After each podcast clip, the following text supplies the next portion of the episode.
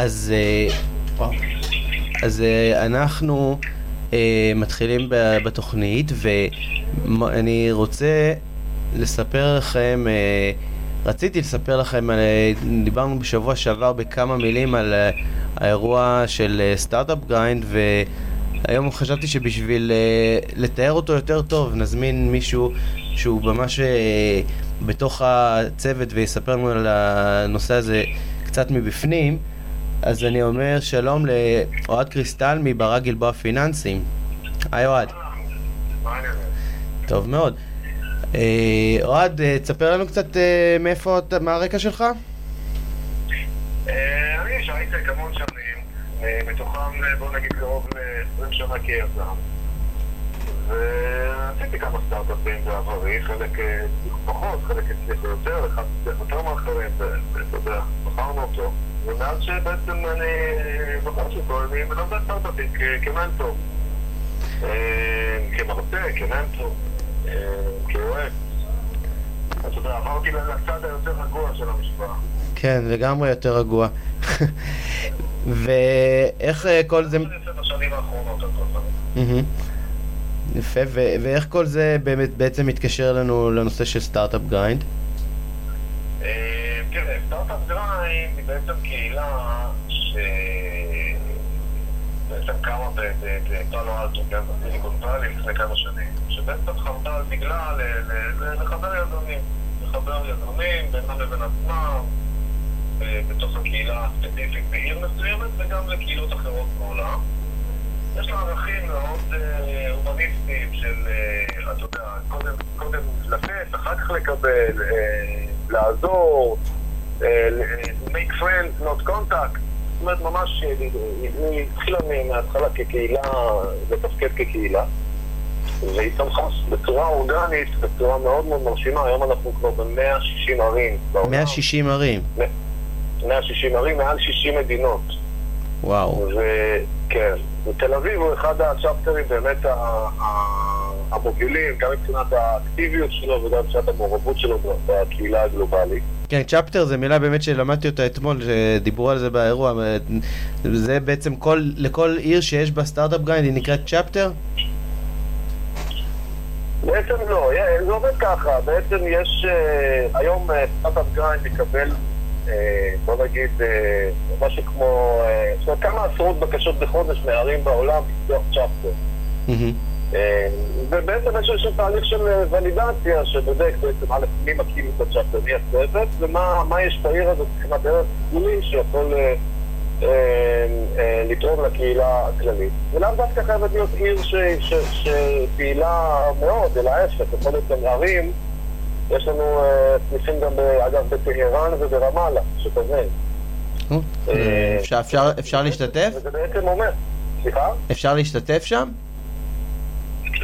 ברמאללה זה קצת מסובך, וגם בטהרן זה קצת יהיה מסובך להגיע, אבל בהחלט אני יכול להגיד לך שאנחנו, הצ'פטר שלנו, עזר לכמה ערים בעולם שהן דווקא פחות אקטיביות בתחום הסטארט-אפים, עזרנו להם להקים צ'פטר.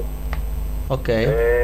בסדר, יש פה, יש פה, אתה יודע, יש פה איזה עניין מיסיונרי של הקהילה, אבל בעצם הכוונות הן בהחלט, בהחלט...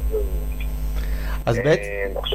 עכשיו היתרון, היתרון המרכזי של הקהילה בעצם, זה מעבר לזה שאנשים שמגיעים לכל מפגש, אולי אנחנו נדבר על זה על התוכן של המפגשים, אבל אנשים שמגיעים לכל מפגש, מעבר לזה שהם, אתה יודע, זוכים לפגוש אנשים רלוונטיים למה שהם עושים, בין אם זה משקיעים, נותני שירותים, משקיעים אחרים, co-founders וכולי, הם באמת באמצעות הקהילה יכולים להגיע לערים אחרות בעולם שבהם יש chapter, שיש בהם סניף של סטארט-אפ גריינד, ובזה אנחנו, הפעילים, הצוות,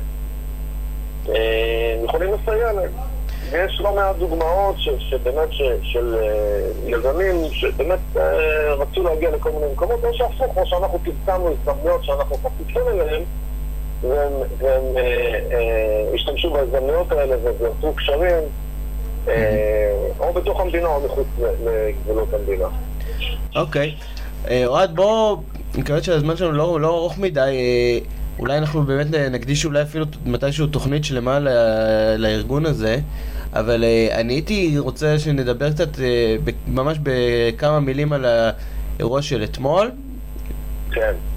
וגם אולי שתיתן לנו איזה, ככה איזה משהו שיגרום לאנשים לחשוב גם על האירוע הבא.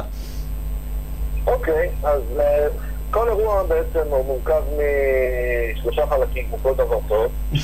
אה, חלק ראשון זה networking, זה בעצם מגיעים כל החבר'ה שנוכחים, ויש איזשהו networking, קיבוץ וכולי, ויש תחרות של סטארט-אפים, מגיעים בכל מקרה שלושה סטארט-אפים שאנחנו באמת אה, בוחרים אותם אה, בצורה קפדנית, שמציגים ואז ביניהם איזושהי תחרות שהקהל מצביע.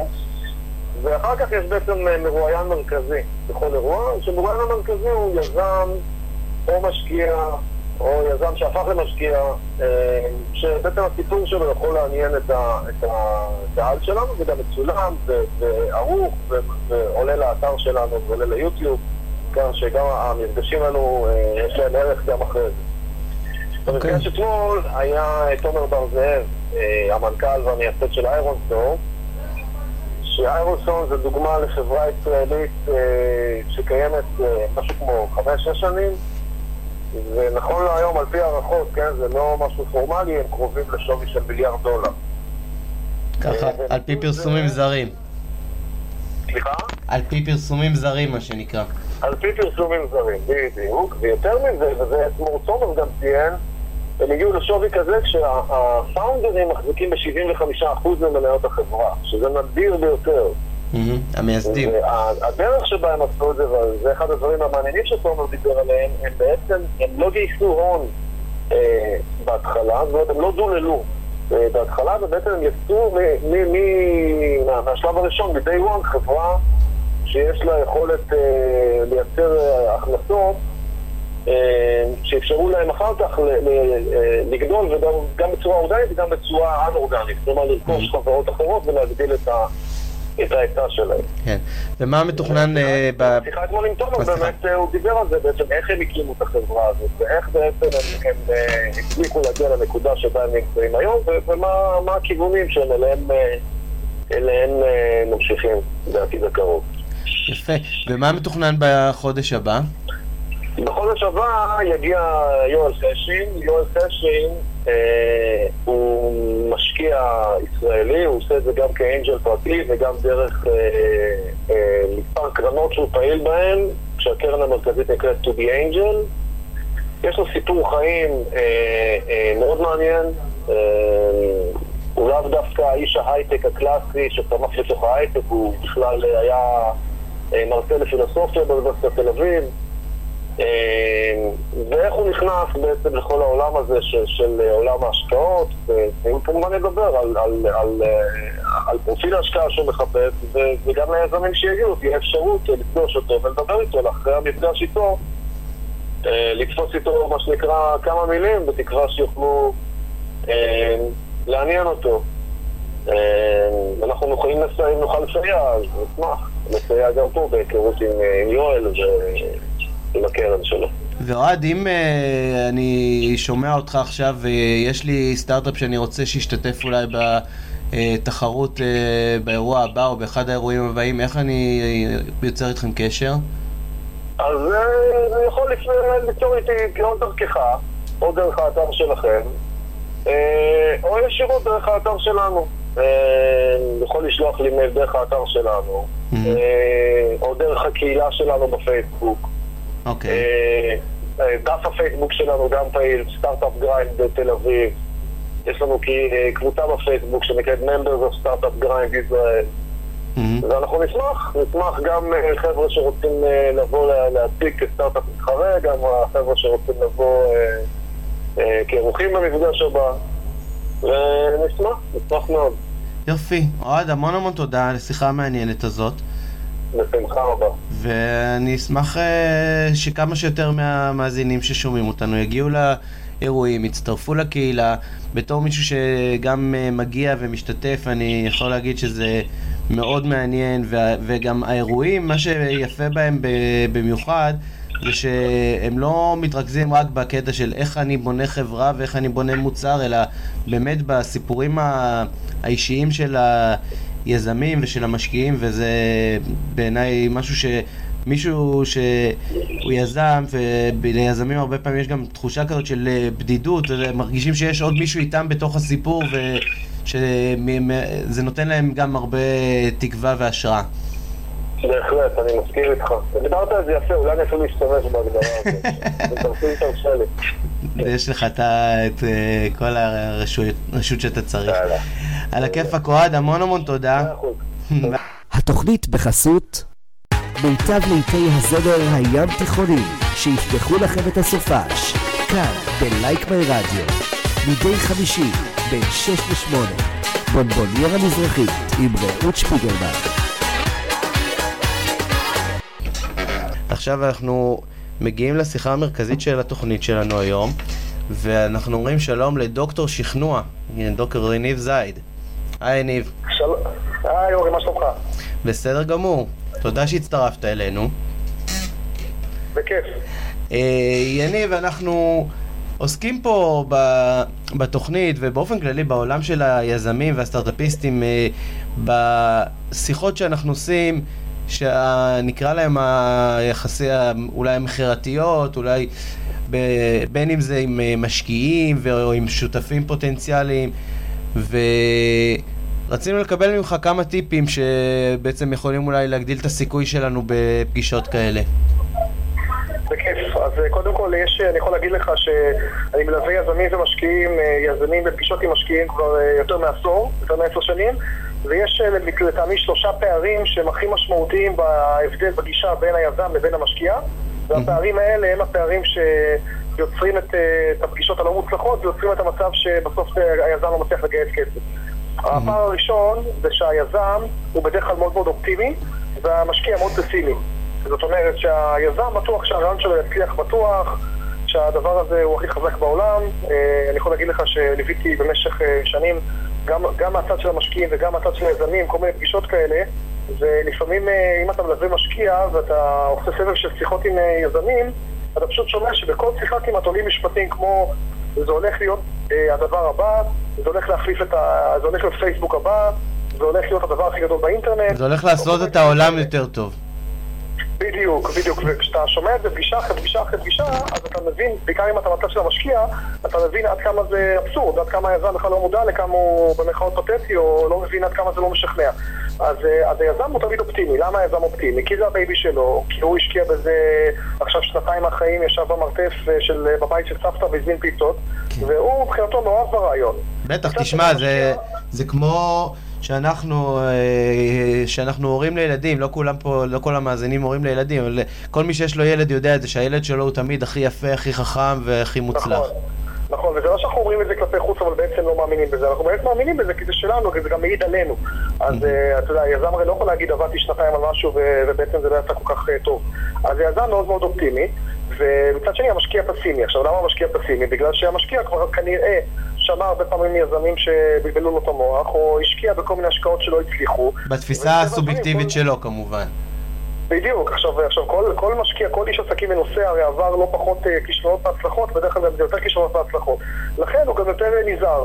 אז יש פער מובנה בשיחה שכשהיזם מגיע אופטימי מדי והמשקיע מראש קצת פסימי, אז, uh, אז זה יכול למוטט את הפגישה.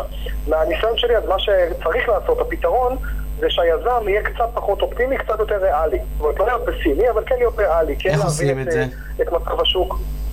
כן, כן לתת תיאור, תיאור ריאלי של מצב השוק, כן להבין שהפוטנציאל הוא לא גבוה כמו שהוא חושב, כן להבין שיש עוד תחרות בשוק וזה לא הדבר היחיד בעולם. אה, אתה יודע, לפעמים, לפעמים יזמים אומרים משפטים כמו אה, אה, אין עוד דבר כזה בעולם ואז אתה אומר כן. להם, מה, מה זאת אומרת, איך בדקת? הסתכלתי בגוגל, לא ראיתי בשני עמודים הראשונים משהו דומה. אתה יודע, בעניין הזה של מה שאתה אומר עכשיו, יש... חושב בשיעור הראשון בקורס כלכלה באוניברסיטה מלמדים על uh, הבחירה של האדם הראשון בין uh, תפוחים, לקטוף תפוחים לבין זמן פנוי. וזה בעצם okay. אוקיי. התחרות, כבר אז הייתה תחרות ב- ב- בעולם, זאת אומרת, נכון. לתפוחים הייתה תחרות של זמן. זאת אומרת, תמיד יש תחרות כלשהי. נכון, נכון, וגם, וגם ברגע שיזם אומר אין עוד דבר כזה בעולם, אתה יכול להגיד לי שאין עכשיו איזה סיני שיושב עכשיו וממציא ברגעים אלה משהו אחר, את, את, את אותו הדבר, אתה לא יכול להגיד לי דבר כזה. אז זה נשמע לא רציני ונשמע לא מקצועי, למרות שזאת לא הכוונה, אבל זה מה שיוצא בפועל. עכשיו, אז, אז, אז היזם צריך להיות יותר ריאלי, אה, זה, זה דבר ראשון. הפער הראשון, כמו שאמרתי, זה שהמשקיע מטבעו הוא פסימי יותר והיזם מטבעו הוא פסימי יותר, לכן צריך להיות יותר, יותר ריאלי.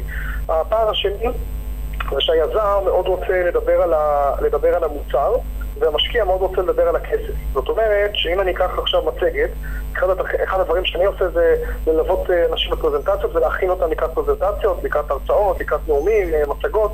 אז אם אני אקח נגיד מצגת, אני אבוא ליזם ואני אגיד לו, יש לך 50 שקפים מצגת, שזה אגב כמובן ארוך מאוד, זה לא 50 שקפים מצגת, אבל נגיד לתוך הדיון, אז אני, אז אני אשאל את היזם, מה אתה רוצה לשים במצגת? היזם כנראה יגיד לי, אני רוצה חמישה, 45 אה, שקפים על המוצר, וחמישה שקפים אחרונים על הכסף. כי את היזם, מה שמעניין לדבר זה על המוצר, זה ה baby שלו, זה עולם התוכן שלו, זה הכיף שלו, הוא נורא כיף לדבר על זה.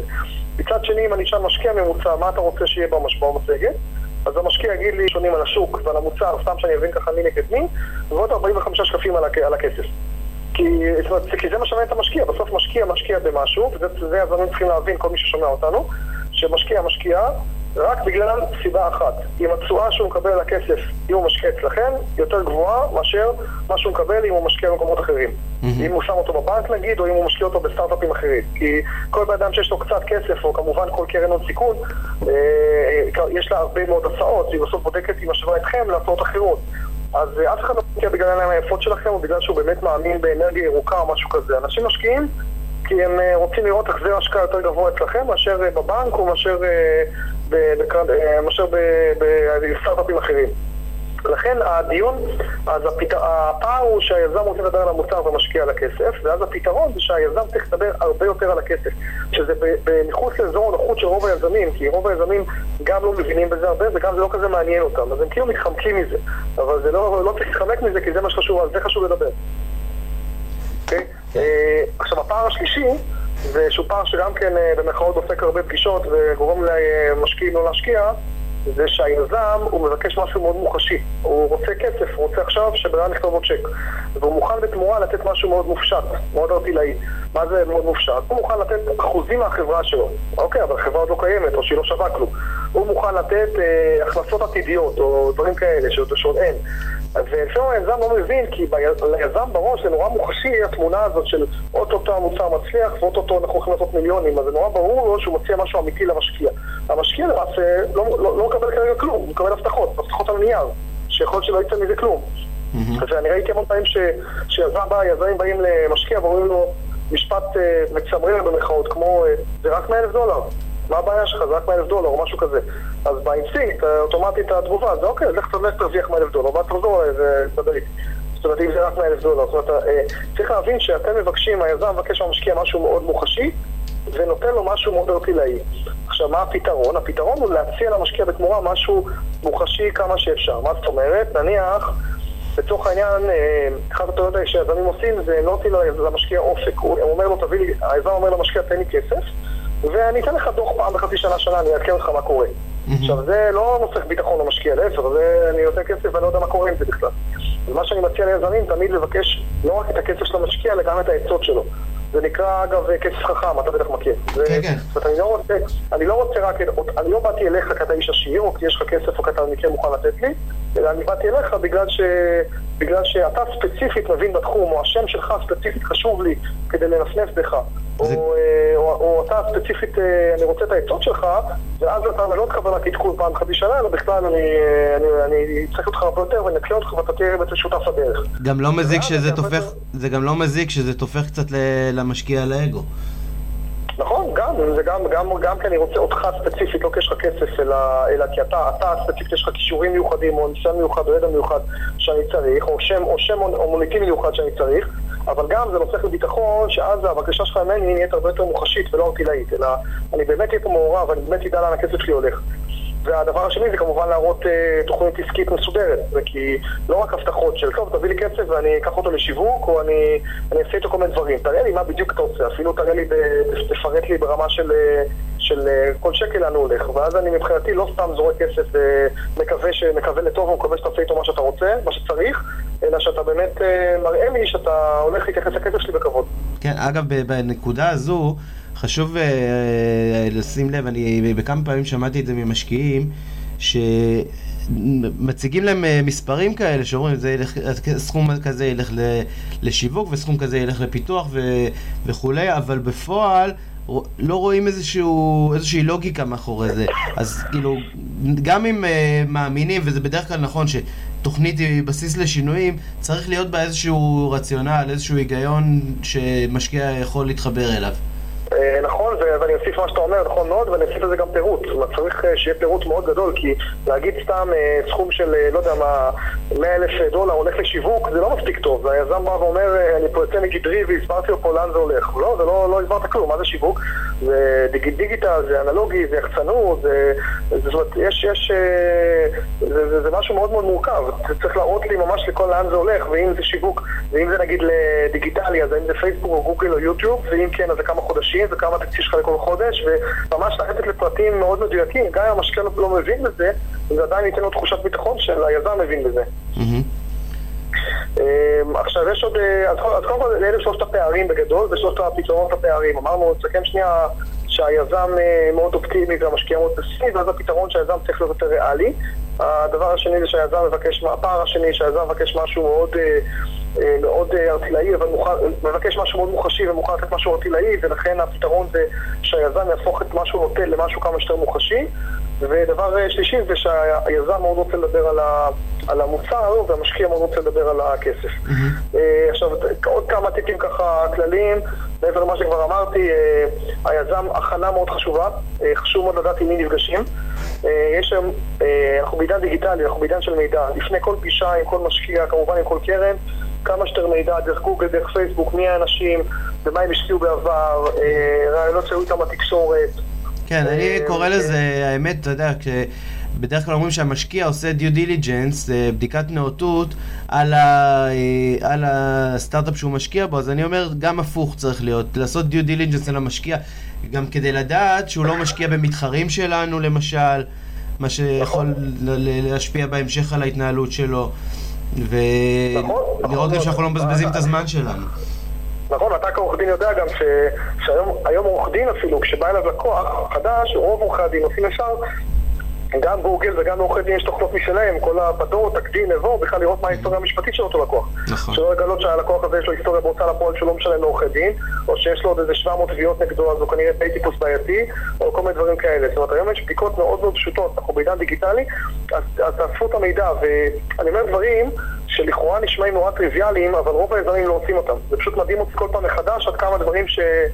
שבשבילי זה האלף בית של הגימל דלת, גם בשבילך, אז אנשים פשוט לא עושים אותם, גם אם זה אומר שהם, שהם יכולים להיכשל פשוט, הם יכולים פשוט אה, אה, להיכשל במיזם חייהם בגלל דברים קטנים של התנהלות אישית שהם לא עשו.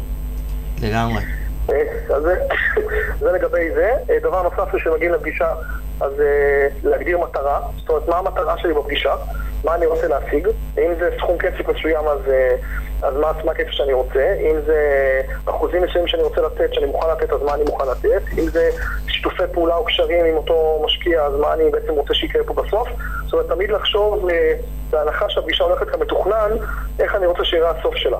ומזה אגב אני גם עוזר את ההתחלה, כי כשבונים אה, הרצאה או פרזנטציה, אז דבר ראשון שצריך לעשות זה, זה בעצם... אה, זה בעצם אה, להתחיל מהמטרה, מה, מה, מה, מה אתה רוצה שיקרה בסוף הפרזנטציה. אה, יגידו לך, אוקיי, מעולה, אנחנו איתך, מה זה אומר? כמה כסף, כמה אחוזים נתת, אה, מה השלב הבא של הפגישה, זה גם מאוד חשוב. כי הרבה יזמים באים ועושים את הפגישה ולא כך באים מוכנים, ואז או, שה, או שהמשקיע מנווט אותם לאן שהוא רוצה ובעצם מנהל בפועל את השיחה, או יותר גרוע שהפגישה נגמרת בלי כלום. זאת אומרת, אוקיי, נחמד, תודה רבה, טוב, נהיה בקשר, ביי, ונוציא, ואין להם מושג מה הפעולה ההמשכית, מה צריך לעשות. אפרופו משהו שאמרת עכשיו... האם היה מוצלח או לא מוצלח. יש לי באמת שאלה. איך אה, נכון ליזם לשלוט בשיחה? הרי בדרך כלל אנחנו אומרים, מי ששואל את השאלות הוא זה ששולט בשיחה. אבל כשאני יזם ואני בא... אה, בעצם אה, לבקש השקעה, אז אני לא יכול כל כך לשלוט בשיחה, זה, או לשאול את השאלות. קודם כל, הערה מצוינת. אז קודם כל, שאלה מצוינת. קודם כל, ככל שאתה כיזם יודע יותר מה אתה רוצה להגיד בפגישה, ויש לך את המבנה של הפגישה ומה שאתה רוצה, איך שאתה רוצה שזה ייראה, אז ככה, אז ככה הסיכוי שאתה באמת אה, אה, תענה את התשובות שאתה רוצה, ונקרא לזה, תנהל כן את השיחה וכן תגיד את הדברים שחשוב לך להגיד, הוא הרבה יותר גבוה. עכשיו, דבר שני, אני בא ואומר, כל יזם צריך להגדיר לפני הפגישה מה המסר המרכזי שלו. זאת אומרת, אה, אה, איזה מסרים הוא רוצה להגיד בגדול, מה, הוא רוצה שידעו על המוצר, או מה שהוא רוצה שידעו עליו. קוראים לזה ביחסנות תיבת מסרים. ואז אתה בא לשיחה עם המשקיע, והמשקיע שואל אותך כל מיני שאלות. עכשיו, חלק מהשאלות הן מטבע הדברים מחוץ לתיבת המסרים. כלומר, שאלות שלא לאו דווקא היית רוצה לדבר עליהן, או לא כזה. מעניין, או לא כזה משרת אותך בשביל לדבר עליהן.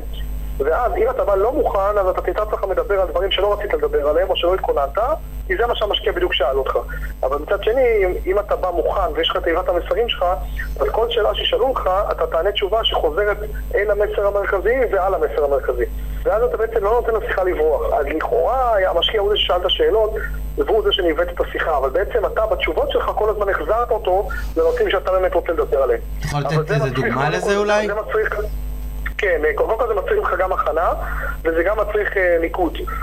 נגיד, סתם דוגמה, סתם דוגמה, נגיד אתה רוצה להתמקד בשוק מסוים, נגיד, לא יודע, השוק האירופאי, ואז המשקיע אומר לך, תשמע, מה עם המזרח הרחוק, דווקא שם יכול להיות מדליק, ויכול להיות זה, ויש איזה שיתופי פעולה שם וכאלה.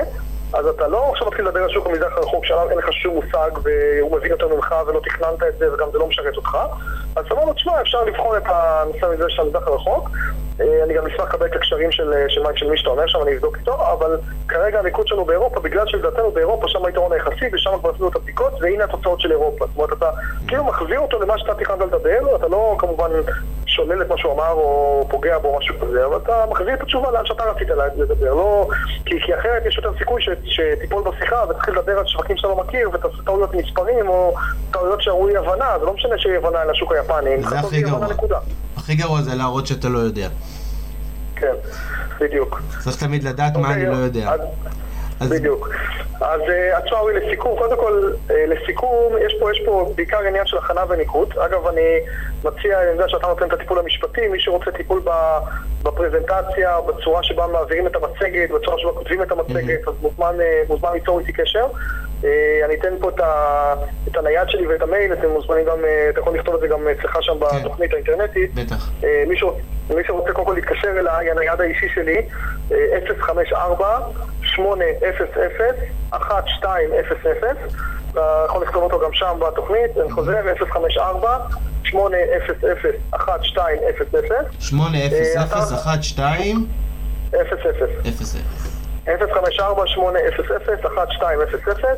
המייל שלי זה יניב שטרודל יניב זייד נקודה קום. יניב שטרודל יניב זייד נקודה קום.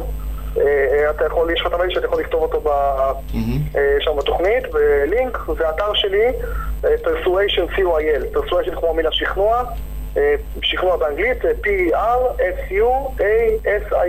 persuasion co.il. אז מי שרוצה מוזמן ליצור איתי קשר או דרך האתר או במייל או דרך הפייסבוק, דוקטור שכנוע, ואני אשמח לענות לכם על כל שאלה שקשורה בפרזנטציה, להכין מצגת, להכין הרצאה, לגייס כספים. אה, ובכיף אני אעמוד לרשותכם. אה, אז אם, אם נסכם, בסופו של דבר, מה שתיארתי היום זה, זה באמת בעיות, בעיות מרכזיות שיש אה, ליזמים.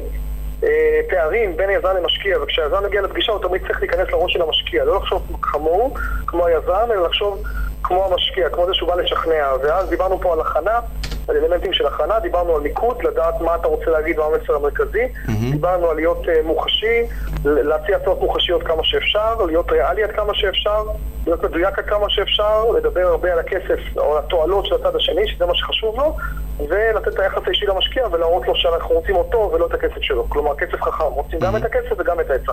כן. יניב, אם אני יכול uh, לתת uh, איזה משפט אחד, uh, ככה לסיכום, שזה די...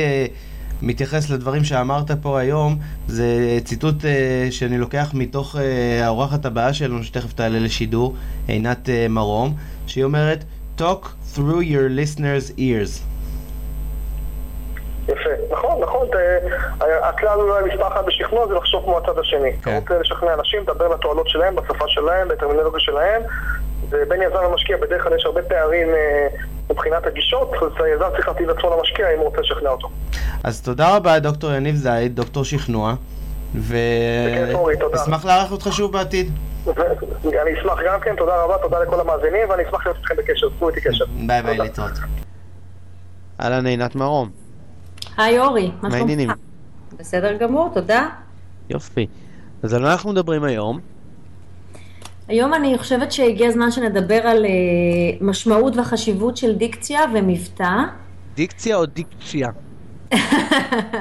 מפלגת העבודה. אה, דיקציה. קודם כל בעברית זה משהו אחד, אבל באנגלית, אה, ברגע שמדברים בעיקר עם אמריקאים, שזאת השפה שלהם, הם פחות פתוחים לעוד שפות, רובם, אני לא רוצה סתם אה, לומר, אבל בגדול מה שאני יודעת, הם פחות פתוחים, הם לא גרים במזרח תיכון חדש, עם הרבה עלייה והרבה אנשים משפות שונות, ופתיחות, אה, ונקרא לזה גם אפשרות להבין דברים, למרות שאנשים אומרים דברים לא נכון, בצורה לא נכונה. אה, צריך מאוד להקפיד על מה שאומרים, במיוחד שאתה בא במגע עם, אה, עם משקיעים, עם אה, כל, כל אדם שנפגשים איתו, במיוחד כדי לקבל השקעה, כדי לעשות רושם טוב. תני לי דוגמה אולי אה, לאיזושהי טעות אה, נפוצה שאת אה, נתקלת בה, ואולי אם יש לך איזה סיפור לספר על זה. כן, יש לי דוגמה לקוח שהוא לא סטארט-אפיסט, אבל הוא היום, אה, הוא אה, מחובר לכסף, בוא נקרא לזה ככה. הוא בעצם אחד מעורכי הדין הבולטים בארץ, וגם רואה חשבון שמתמחה במיסוי בינלאומי. כל הסיפור עם הבנק של USB או UBS, אני לא זוכרת את השם כרגע, אה, רלוונטי לגבי הפעילות שלו בארץ ובעולם. ואותו עורך דין אה, יקר, שאני מאוד אה, מעריכה ואוהבת, יקר זאת אומרת שהוא לוקח שכר טרחה גבוה. שמע, כן, אה, פשוט אה, אנחנו עובדים יחד. אה, יש לנו, אה, אמר את המילה רפורט ולא ריפורט. מהמם. זאת אומרת, אה, אדם שיודע אנגלית נפלאה, ולמרות זאת עדיין אה, מאוד, אה, אתה יודע, אה, נוסע בעולם ומרצה והכול, עדיין אמר את המילה רפורט ודיאספורה. דיאספורה תפוצה, במקום דיאספרה. מהמם. עכשיו, הוא היה בשוק, הוא אמר, אני לא מאמין שאת אומרת לי את זה. אוקיי, עכשיו זאת הוא אומרת, מה, הוא אפילו לא- לא היה מודע לזה שהוא אומר לא את היה זה? מודע, לא, הוא חשב שככה אומרים, וגם אמרו לו, כן, ככה אומרים, הוא שאל כמה אנשים וככה אומרים, אז אמרתי לו, אוי ואבוי, אני ממש נבהלתי, מה פתאום רפורט? עכשיו, במיוחד לרואי חשבון, אתה יודע, ריפורט זה כאילו חלק מה... אה, בסדר? זאת טעות אה, לא נפוצה כל כך, טעות אחרת זה המילה firm, חברה, חברה של אה, עורכי דין נגיד, law firm או אה, accounting אה, firm, מהמם. אנשים אומרים firm. כן. או, או משהו יותר גרוע מזה, וזה לא ברור, אף אחד לא יבין אותם, אני כבר אומרת לך. יש הבדל בין דיקציה לבין מבטא? כן, דיקציה זה הצורה שבה אתה הוגה את המילה. המבטא זה משהו קצת יותר, אה, הדיקציה זה גם, אה, אה, המבטא זה כבר, אתה יודע, עניין של החך, של איך בעצם הגרון שלנו, החך שלנו אה, עובד. ומה שאני עושה בשיעורים, ולא צריך יותר מדי, תלוי ביכולות, קודם כל לא כולם יכולים לשפר את זה בצורה משמעותית. זה בין 30 אחוז ל-80 אחוז, 90 אחוז, זה מאוד תלוי באוזן האבסולוט, השמיעה האבסולוטית. אמ, ודבר נוסף, אני חושבת שברגע שעובדים על המבטא, אז כמובן מחדדים את ה-R ומחדדים את ה-L, שהיא יותר בחוץ, קצת עם הלשון קצת בחוץ, ו-TH, ומקפידים גם על כל מה שקשור לחיבורים בין, בין אותיות. לדוגמה, יש צירופים, יש E ו-E. כאילו, אם אתה רוצה להגיד uh, balance sheet, אנשים יכולים להגיד balance shit. זה קרה לי כאן, מילה לא הכי רדיופונית. אבל אני די התפרקתי מצחוק, כן. אמ, מאוד מאוד משמעותי, כמו מילים אחרות כמו חוף ים ומשהו אחר. אמ, זה- יש הברה ארוכה שזה E ו-E או E ו-A מחוברים, ויש I, שזה משהו קצר, שזה shit, כן? ו sheet זה נייר, זה דף, זה משהו, document. אגב, בדיקציה, בהגייה, מה שאני חושב שבתחום שלי מאוד בולט זה המילה סובסידיארי, שאף אחד לא יודע איך אומרים אותה באמת. קודם כל זה subsidiary ב-A, כי זה U, subsidiary, כן, נכון. נכון, נכון, נכון, ואנטרפרנר, גם מילה שלא יודעים להגיד, הרבה מילים זה debt, כאילו חוב, אז אומרים debt, או. כמו שפוליטיקאים אומרים בומב. אה, אחד התקשר אליי אחרי שהוא דיבר על בומב בטלוויזיה, זה היה נורא. אה, במקום להגיד בום או טום, קבר, טום ריידר, הסרט עם אנג'לינה ג'ולי. כן. אז זהו בקיצור, זאת אומרת, זה מאוד מאוד חשוב כדי לעשות את הרושם הנכון וגם כדי שיבינו אותך בגלל חוסר הפתיחות, חוסר ההיכרות עם עוד שפות, למעט ספרדית קצת, כן. תלוי בבן אדם. זהו. אז אה, אוקיי, אז בהחלט בכל מה שקשור בדיקציה ובמבטא, אבל יותר בדיקציה, ת, שימו לב יותר אה, שאתם אומרים את המילים בצורה נכונה. ממני טיפ אה, פשוט יחסית וקצר יחסית, בין היתר מפאת קוצר הזמן. והטיפ שלי הוא בעצם נוגע לסטארט-אפים שמתחילים אה, לעבוד עם אקסלרטורים או חממות או כל מיני גופים כאלה שבעצם לוקחים גם חלק בהאצה שלנו קדימה, וזה דבר מאוד מאוד חיובי, ואני מאוד אוהב אה, אקסלרטורים, דיברנו על זה בכמה תוכניות, גם אה, אירחנו כאן אה, כמה נציגים של אקסלרטורים, כאשר אקסלרטורים הרבה פעמים מקבלים בעצם מניות בחברה, חלק מהון המניות של החברה, ו... בעניין הזה, ההסכמים שלהם, הם הרבה פעמים אקסלרטורים נותנים בין היתר גם ליווי משפטי אה, באמצעות היועצים שהם אה, בוחרים. וזה, וזה בסדר וזה טוב וזה נחמד. רק מה, תעשו לעצמכם טובה ובהסכם הראשוני מול אותו אקסלרטור שזה אקס... בעצם הסכם שהוא כמו הסכם עם משקיעים תיקחו לעצמכם ייעוץ משפטי עצמאי מכיוון ש...